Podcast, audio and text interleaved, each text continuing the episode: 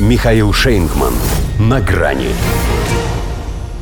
Буквы в законе Байден повторно разрешил ЛГБТ-браки. Здравствуйте. На грани.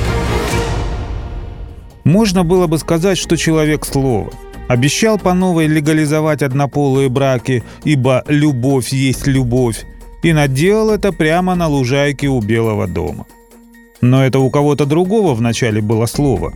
У него вначале буквы. И буквы эти ЛГБТ. Теперь они буквы закона. А он — человек с больших этих букв. В смысле свой для них в доску. Хотя не для всех. Уволил самую яркую звезду администрации.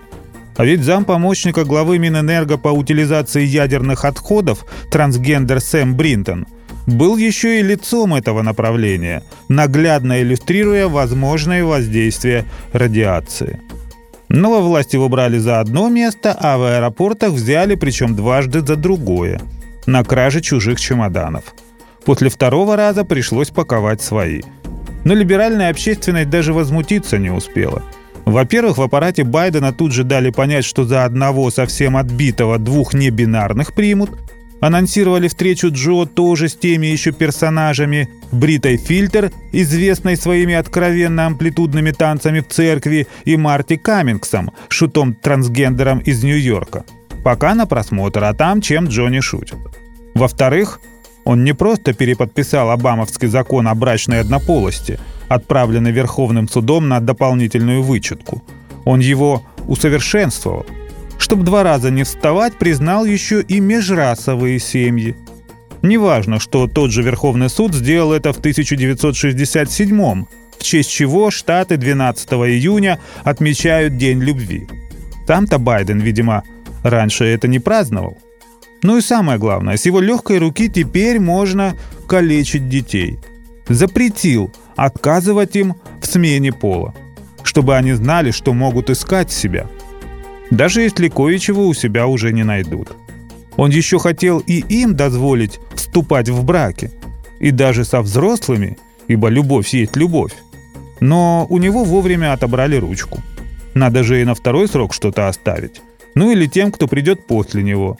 Хотя такими темпами немного их еще будет. Вырождение Америки приобретает промышленные масштабы. Старик, похоже, совсем забыл, откуда дети берутся, коль полагает, что для этого не нужны взаимоотношения полов. Достаточно капусты или аиста. Тем более, если покопаться, то среди их бесчисленных гендеров наверняка уже можно отыскать и таких. А с обычными детьми у него как-то не складывается.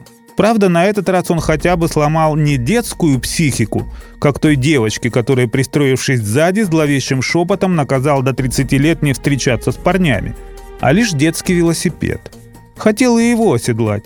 Да так и остался, как в том анекдоте, с рулем. Самостоятельные попытки приладить деталь провалились. И лишь юная хозяйка велика на раз-два показала деду-вредителю как надо. Это и есть метафора его правления. Руль в руках, а колеса отдельно. Только девочки, что все починит, рядом нет.